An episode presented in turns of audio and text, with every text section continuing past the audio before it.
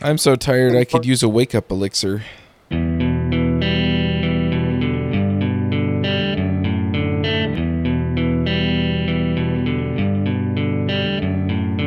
Hosting and bandwidth provided by the Blue Box Group. Check them out at bluebox.net. This podcast is sponsored by New Relic. To track and optimize your application's performance, go to rubyrogues.com slash new relic. This episode is sponsored by JetBrains, makers of RubyMine. If you like having an IDE that provides great inline debugging tools, built-in version control, and intelligent code insight in refactorings, check out RubyMine by going to jetbrains.com slash ruby. Hey everybody, and welcome to episode 114 of the Ruby Rogues podcast. This week on our panel we have James Edward Gray, Good morning, everyone. Josh Susser, Witty greeting. Avdi Grimm, Hello. David Brady, Currently not seeking asylum in Russia. This is David Brady. Katrina Owen, Hello. and I'm Charles Max Wood from DevChat.tv. And this week we have a special guest, and that's Jose Valim. Hello. Uh, so we haven't had you on the show for a while, Jose. Yes, what was the last time? Uh, A year ago, two years ago? Yeah, it was a while ago. Yeah, it was a year or so ago. We read your book. I hear you hate Yes. Ruby now. Hey, No, yeah. that's not true. That's why we didn't bring him back. He switched mm-hmm. sides. He's a mm-hmm. traitor. Yeah, he went to one of those functional languages or something. yeah, but I still love Ruby. I still spend half of my week working with Ruby. So I'm still doing a lot of stuff in Ruby. Yeah. Mm-hmm. Do, do you guys remember those old um, TV commercials for the, the peanut butter cups? Uh, you got your chocolate in my peanut butter. you got yeah. peanut butter in my chocolate. yeah, yeah. So, so like, is Elixir getting peanut butter in chocolate or getting chocolate in peanut butter? I don't think I'm able to answer this question. Well, if The peanut next, butter were line, the next line of the commercial is, "Hey, two great tastes that go great together." that okay. Yeah, well, is, is functional programming more like peanut butter or chocolate? uh, Okay, so this is going in the wrong direction. So tell us about Elixir. I love doing this show. Why did I get up for this? Come on. Well, it's hard. I, I did not come prepared apparently. Yeah. Uh, Elixir is a functional, uh, programming language and, uh, but, you know, saying that something is like functional, uh, doesn't really help, I think. The reason for Elixir being mainly a functional programming language is because we want concurrency, right? So, uh, it's not per design functional, right? Like the, being functional is not the goal. Yeah, functional is a Uh, side effect, right? Yeah, exactly. So Ouch. Well, it's it's a massive. The, the Oh. Erlang version is massively Dude, concurrent, right? Dude, that was the best programming pun ever. yes, Oh my gosh! I didn't realize I'd done it. Wow! I'm just gonna drop the mic. Boom. Call me back at the picks. uh, Okay, so Uh, so you were you must have been working with Erlang a lot yes, to, yes. to lead into this. I, I'm I'm really curious, like what kind of stuff you were doing with it that got you interested in, in doing this kind of uh, you know highly concurrent programming. Well, so uh, I, I've been using Erlang just internally. We we haven't. Uh, there were not so far opportunities for uh, me to use it like in for clients, for example, at Plataformatec. And the but the reason I came to this is because it's actually funny. Uh, I no, not that funny because I got uh RSI. I got bad in my In your wrist. in my arm, right? Yeah, in my wrists, and I could not work for a while. And then I said, well, apparently I have to read more. And then it was a period that I was re- really reading a lot. And I was already familiar with Erlang. I had to play with it. I always like to, to play and study different languages. And I was, and then at this time when I was reading stuff, I got the Seven Languages in Seven Weeks book, which is a very good book. I think you guys covered it, right? No. We We've haven't, mentioned but it. it. it's on our list of things to do eventually.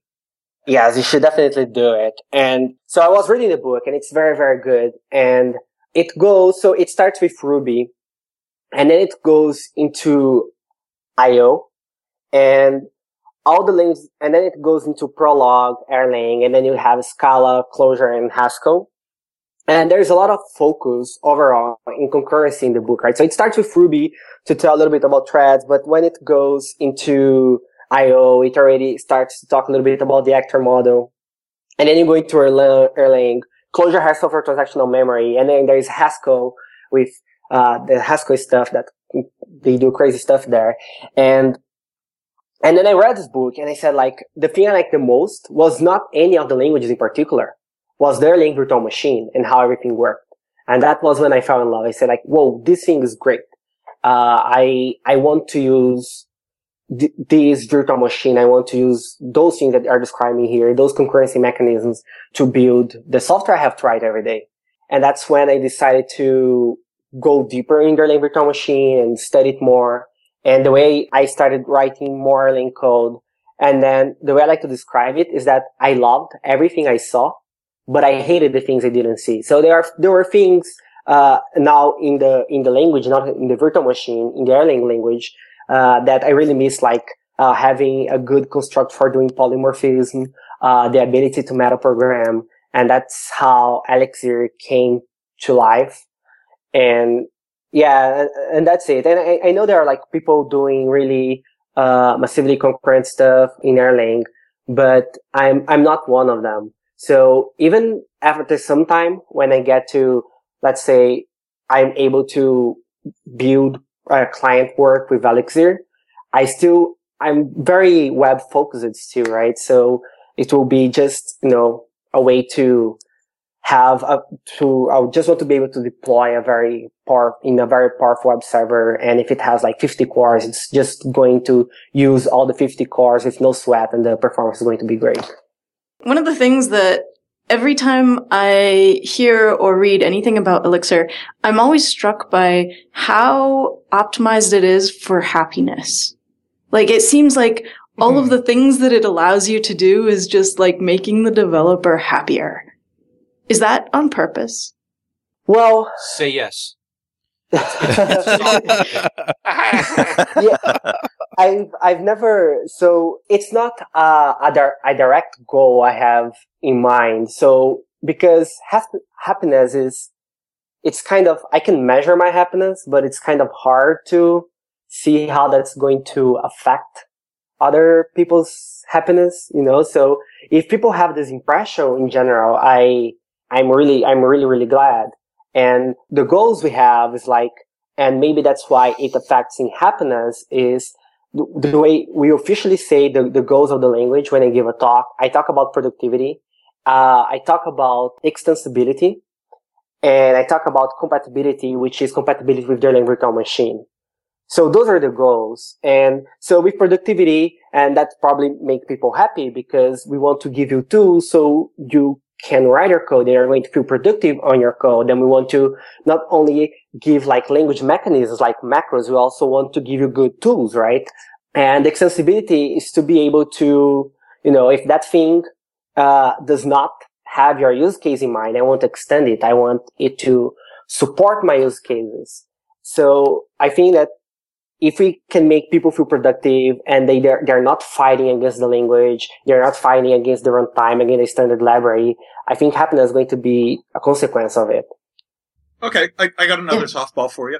Uh, the uh, where'd you get the name Elixir from? We all know naming Ah. is, is like one of the hardest things to do. So how'd you come up with a great name like that? I don't know. It was a moment of blessing, I guess, because Yehuda, he likes to make fun of me. He says that, uh, I, usually the names I come up with are horrible. He said that if I had invented Rails, I would have called it Ruby MVC. uh, so I, I don't know. I, I really can't remember from where it came up. I just say like, oh, Elixir. Yeah, it seems to be a good name. And yeah. Well, So you well, did not get it from Wordoid? from, from what? From wordoid.com? No, it's That's a real right. word. That's, It's what- that's- It's where That's a I word. get all of my names from. yeah. Really? Send, please send me the link. I need this. I'll put it in the show notes. No, you need to not use this link. It's great, actually. I love Yeah, that site. yeah, we, we just spent Jose's next whole day. Yeah. Yeah. he's gone now.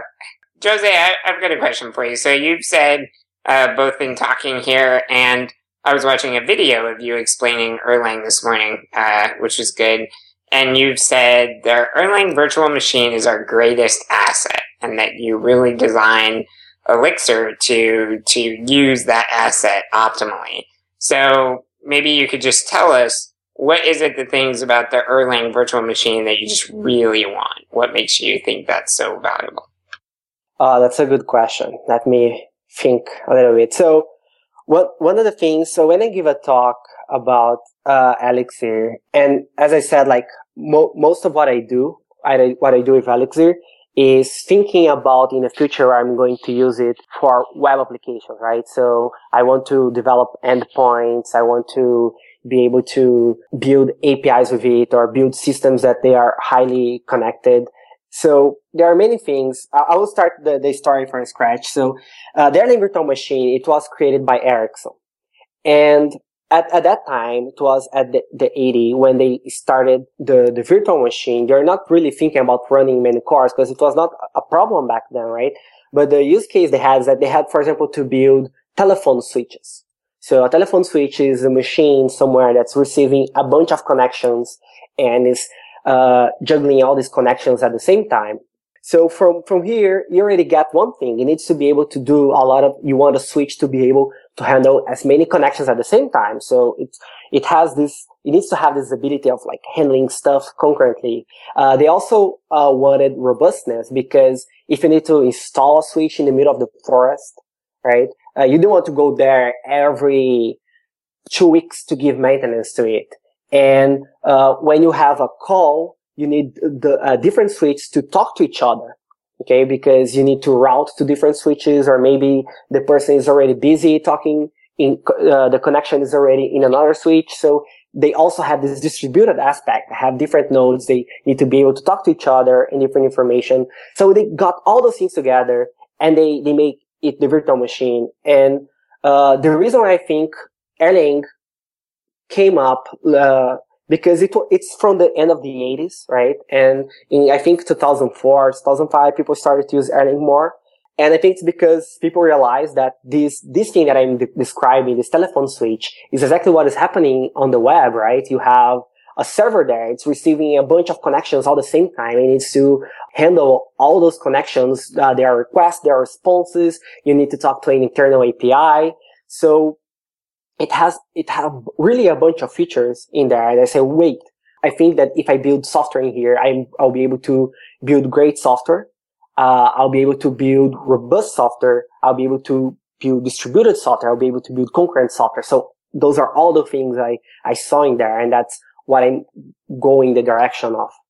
You mentioned the routing just there that you're kind of thinking about uh, routing, like say for web applications, and uh, that was actually a prominent example in the video I watched uh, this morning. It was it was kind of interesting. Can you talk about why you think that relates to the Erlang virtual machine?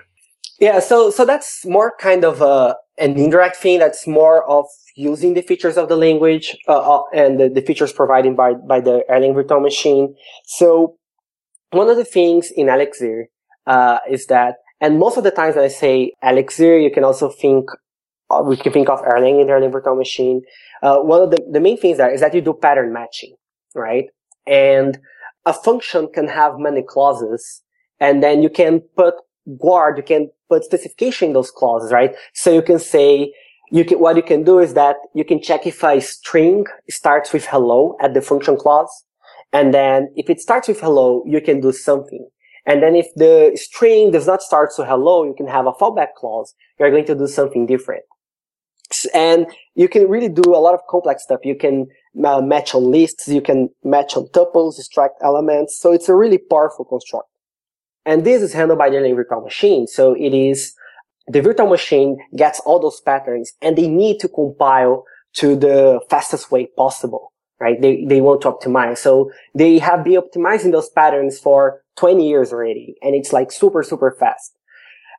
And the thing about uh, a routing, like uh, the routing in Rails, is that it is exactly the same stuff. You're giving it a bunch of patterns, which are URLs, and you want to dispatch to an endpoint. You want to do some specific action when the URL match. Okay. So what people do, uh, when they are implementing routers that they go with, uh, the most naive possible, uh, uh, most naive solution possible, which is, well, if I have a runner routes, I'm going to check those routes one by one, right? Until I find one that matches.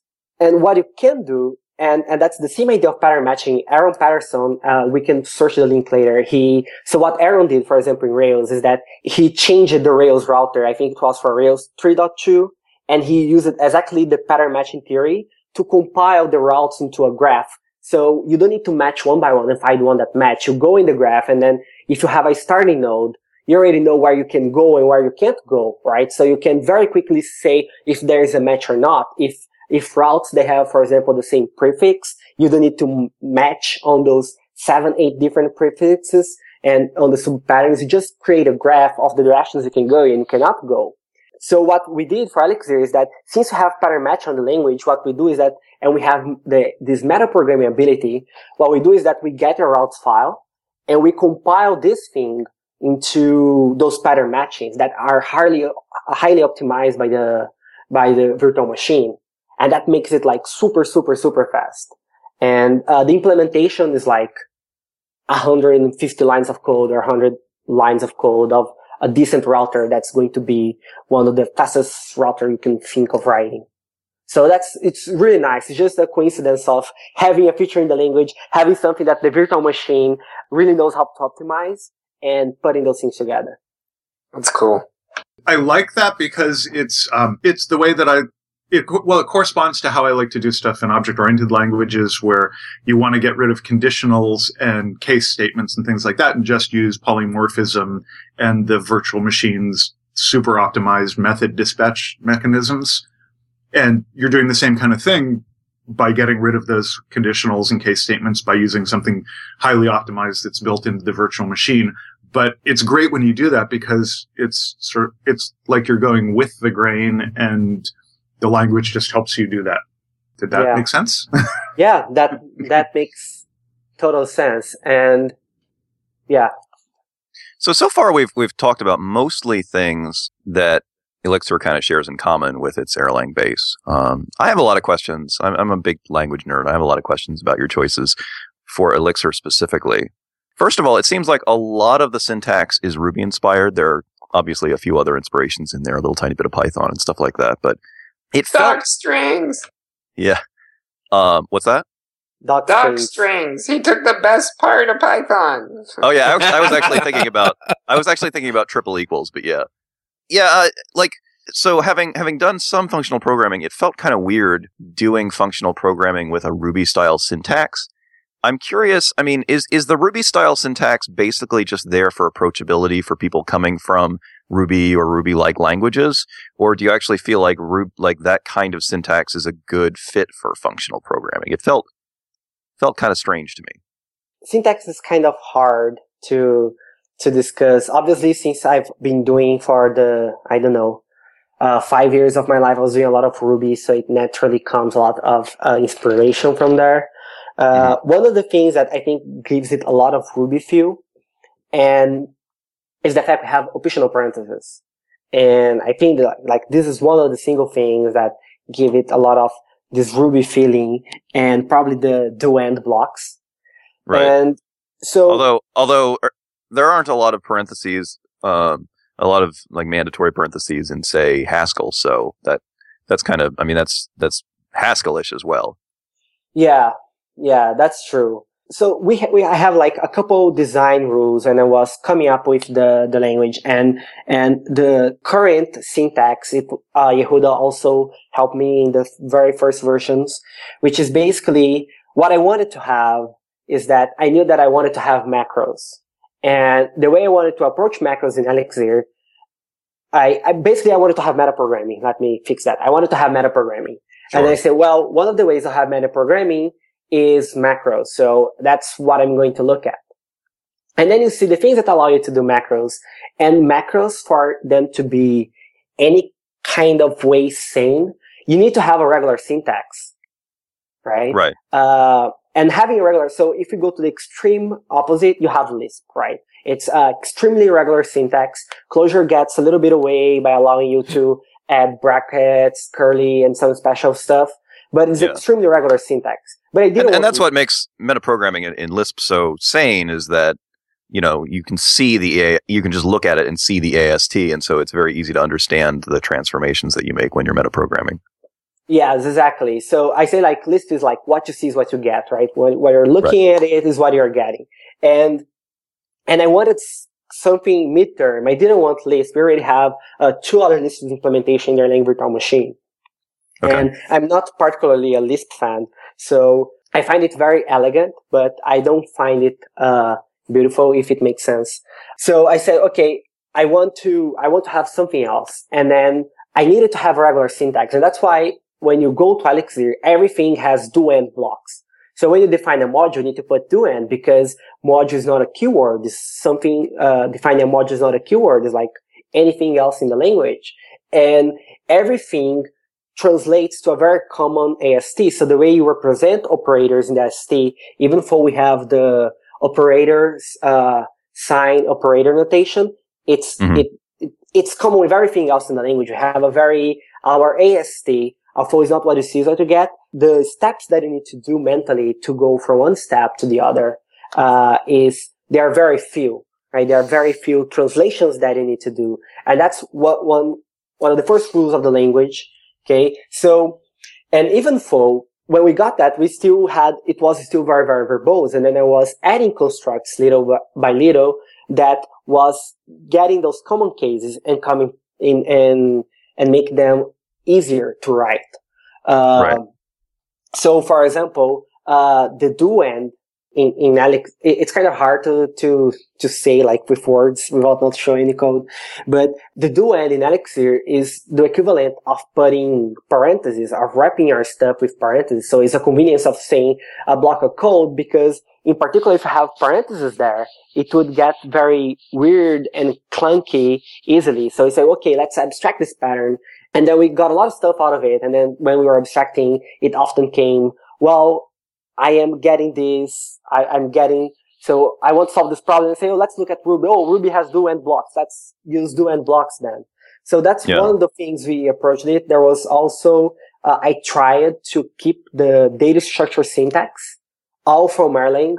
So I tried to keep also a lot from what we have in Erlang. So tuples, they look the same in Erlang. Lists, they look the same as in Erlang. Uh, binaries, they are extremely similar. They're not exactly the same, uh, but they are very similar. So there was also a lot. Let's do like Erlang for those data structures, those Mhm. operators, unless they don't make sense, right? Uh, because we have a couple of those in Erlang where they're not making any sense. For example, the less than equal operator in Erlang is the equal sign first and then the less than sign is the opposite, Mm. right? Okay. So you say, okay, no, we're not having this. And then we, we make the notation, uh, where we have everywhere else.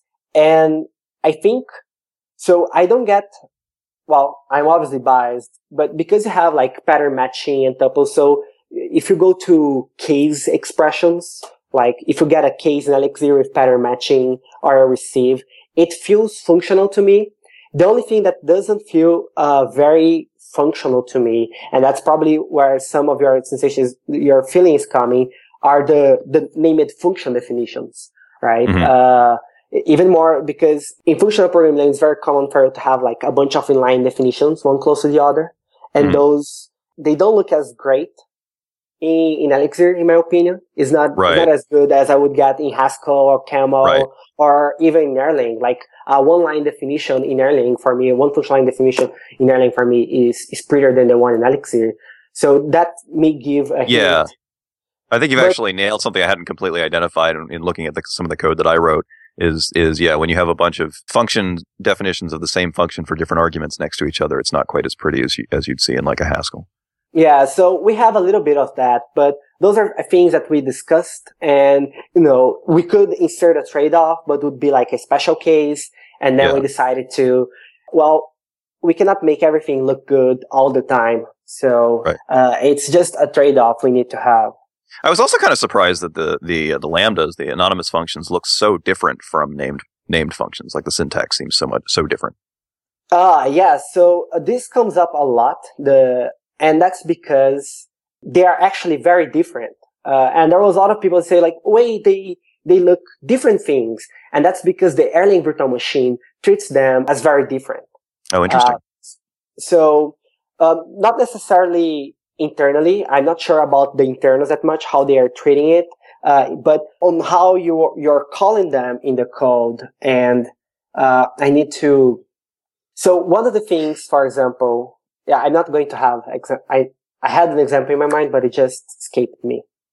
We can go back to this. Uh, that's right. Um, I, I, have another question uh, about the, the, just the overall language design. Uh, a lot of the stuff that I've messed with so far is just kind of you know a, a, different syntax over a functional core, you know, over the the Erlang, you know, and a lot of it's very very familiar semantically. A lot of it's very familiar from other functional programming languages, the pattern matching, the recursion um, you know, d- defining a few different versions of a function, stuff like that, passing functions around a lot. Do you have any currently or, or in future, do you plan on, I mean, are there any like big ideas semantically that you want to add to it that you wouldn't typically see in a functional programming language? Um, or is it basically going to be the, the, the, kind of semantics that you usually see? Uh, it's, not a very well phrased question. I'm sorry. That's a, a, a good question. And the, Erlang virtual machine doesn't allow you to do much as a language. I mean, you can try to do different stuff, but it's really going to be suboptimal. Mm-hmm. And so the first Elixir version was horrible. Uh, when I started writing it, I was really, there, there was, well, first, I didn't know per, very much what I was doing. So I, I knew that I wanted to have some things so I knew, so if we go back to the goals, I knew I wanted to have a way of achieving polymorphism, but I didn't know how I wanted to do that. And then, for example, I say, well, let's try to have the polymorphism the way I know about, which is by having objects, right? And then I'm going to call things in those objects and I'll get polymorphism out of it. And then I was really trying to push Go in other semantic directions and that's what made made it uh, not good because first having immutable object objects is a disaster, right? So mm-hmm. if you have objects and it's hard for you to and you can't mutate them, it becomes really really tricky. Right. So well, I mean, I, I think of the the of you know Erlang slash Elixir objects as being the processes, right? Yeah, so this is one of the way that we look at it.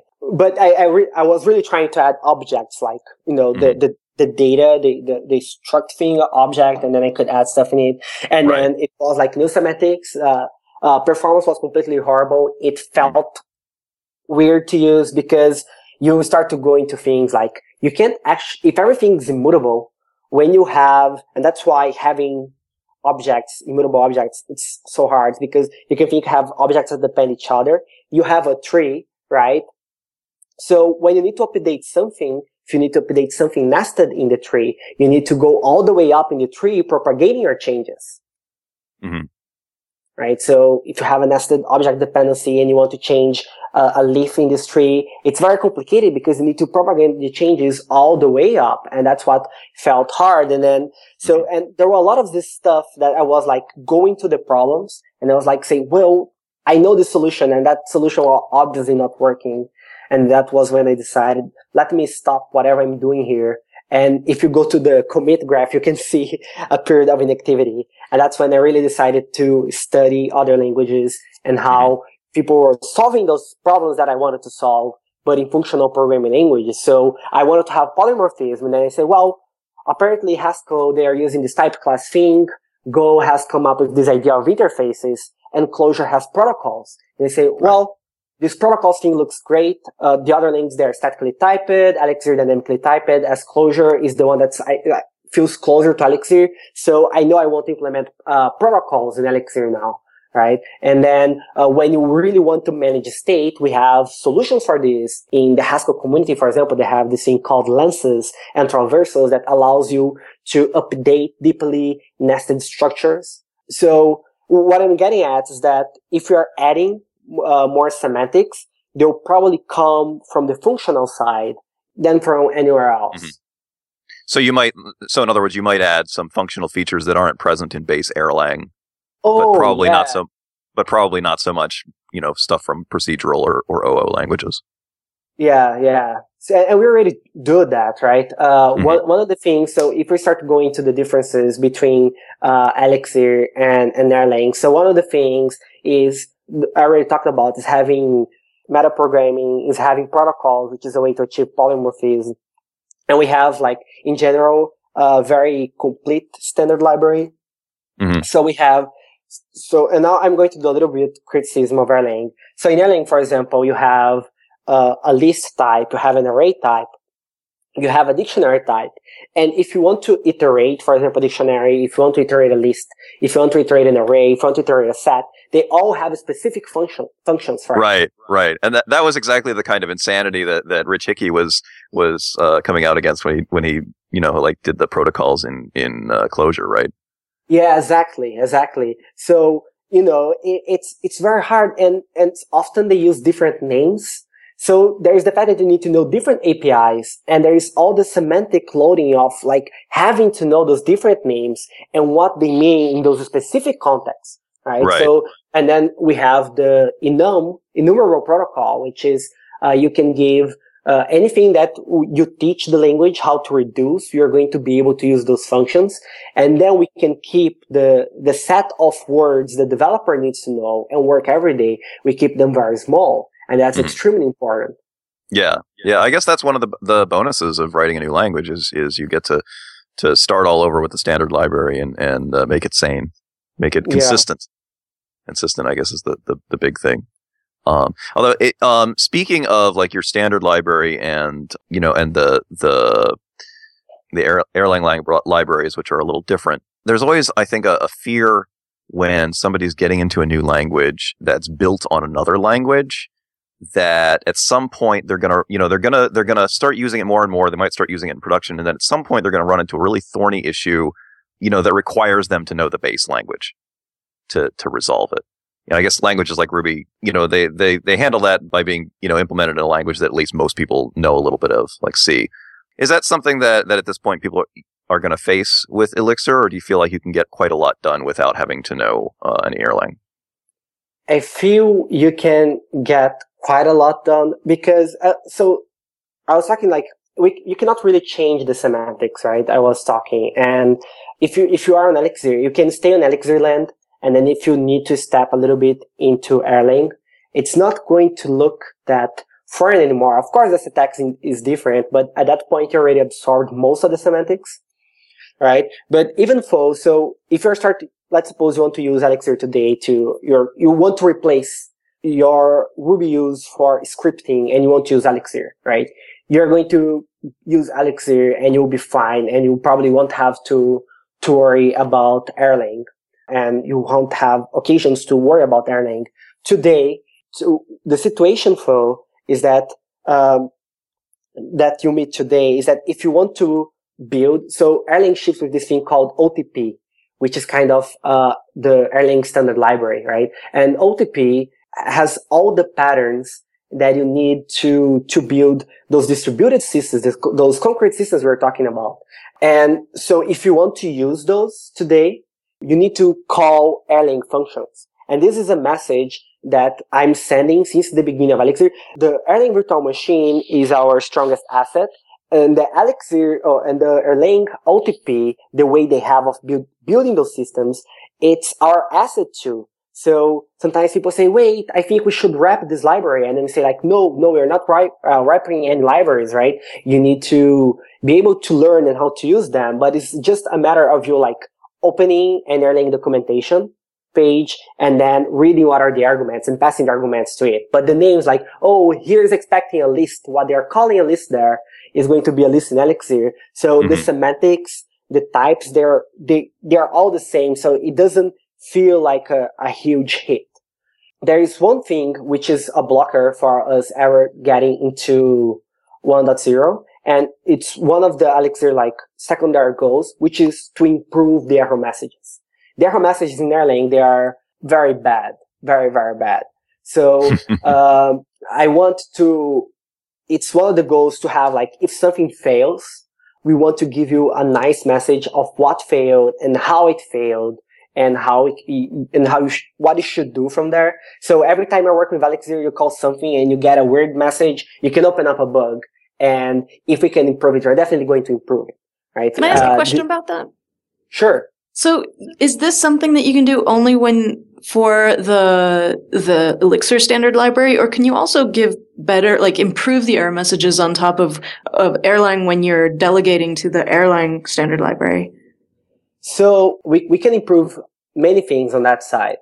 Yeah. So, uh, it's funny because there's Basho, right? The company that runs Riak, uh, on top of the Erlang virtual machine. They created I- Riak and they have very similar goals. I was talking to them and then some of the goals are very similar. Like they want also to improve the, the error messages because sometimes people, they are starting the Riak node and then when they are starting it, they get bad match, right? Like what, what, That's one of my notes. That's one of my notes is that, you know, when, when, so I, I, I like that it's a neat pattern, you know, where you say like the tuple of okay and a value match it, you know, matches against uh, io.open or whatever the, the call is to open a file. Uh, and so that's only going to match when, when it returns a tuple that includes okay rather than, than error as its first element. That's kind of a cool pattern. But then the error that you get out of that is match error, no match of right side value, error, comma, e no end, which is a terrible way to say file not found. Yes, exactly. So th- there is a, actually a story about this. Uh, a friend, I was talking to a friend, he was telling like the first time he went to use Riak, he installed, did all the things, and then he tried to run the node, and then he got exactly bad match, right? And he tried to run bad match, bad match. It was, the error was like exactly th- this message, error innocent. And then he, he said, well, I, let me try to fix this, right? And then he had the stack trace, and until like two, three years ago, uh, Erlang did not have line numbers in stack traces, but he he was trying he was trying to start Riak and was getting error and then we had no lines in stack trace, so we were able he was able to find the module, the function, and then he figured out what was happening is that they were trying to open to create a log file, but they didn't have permission to write to that directory.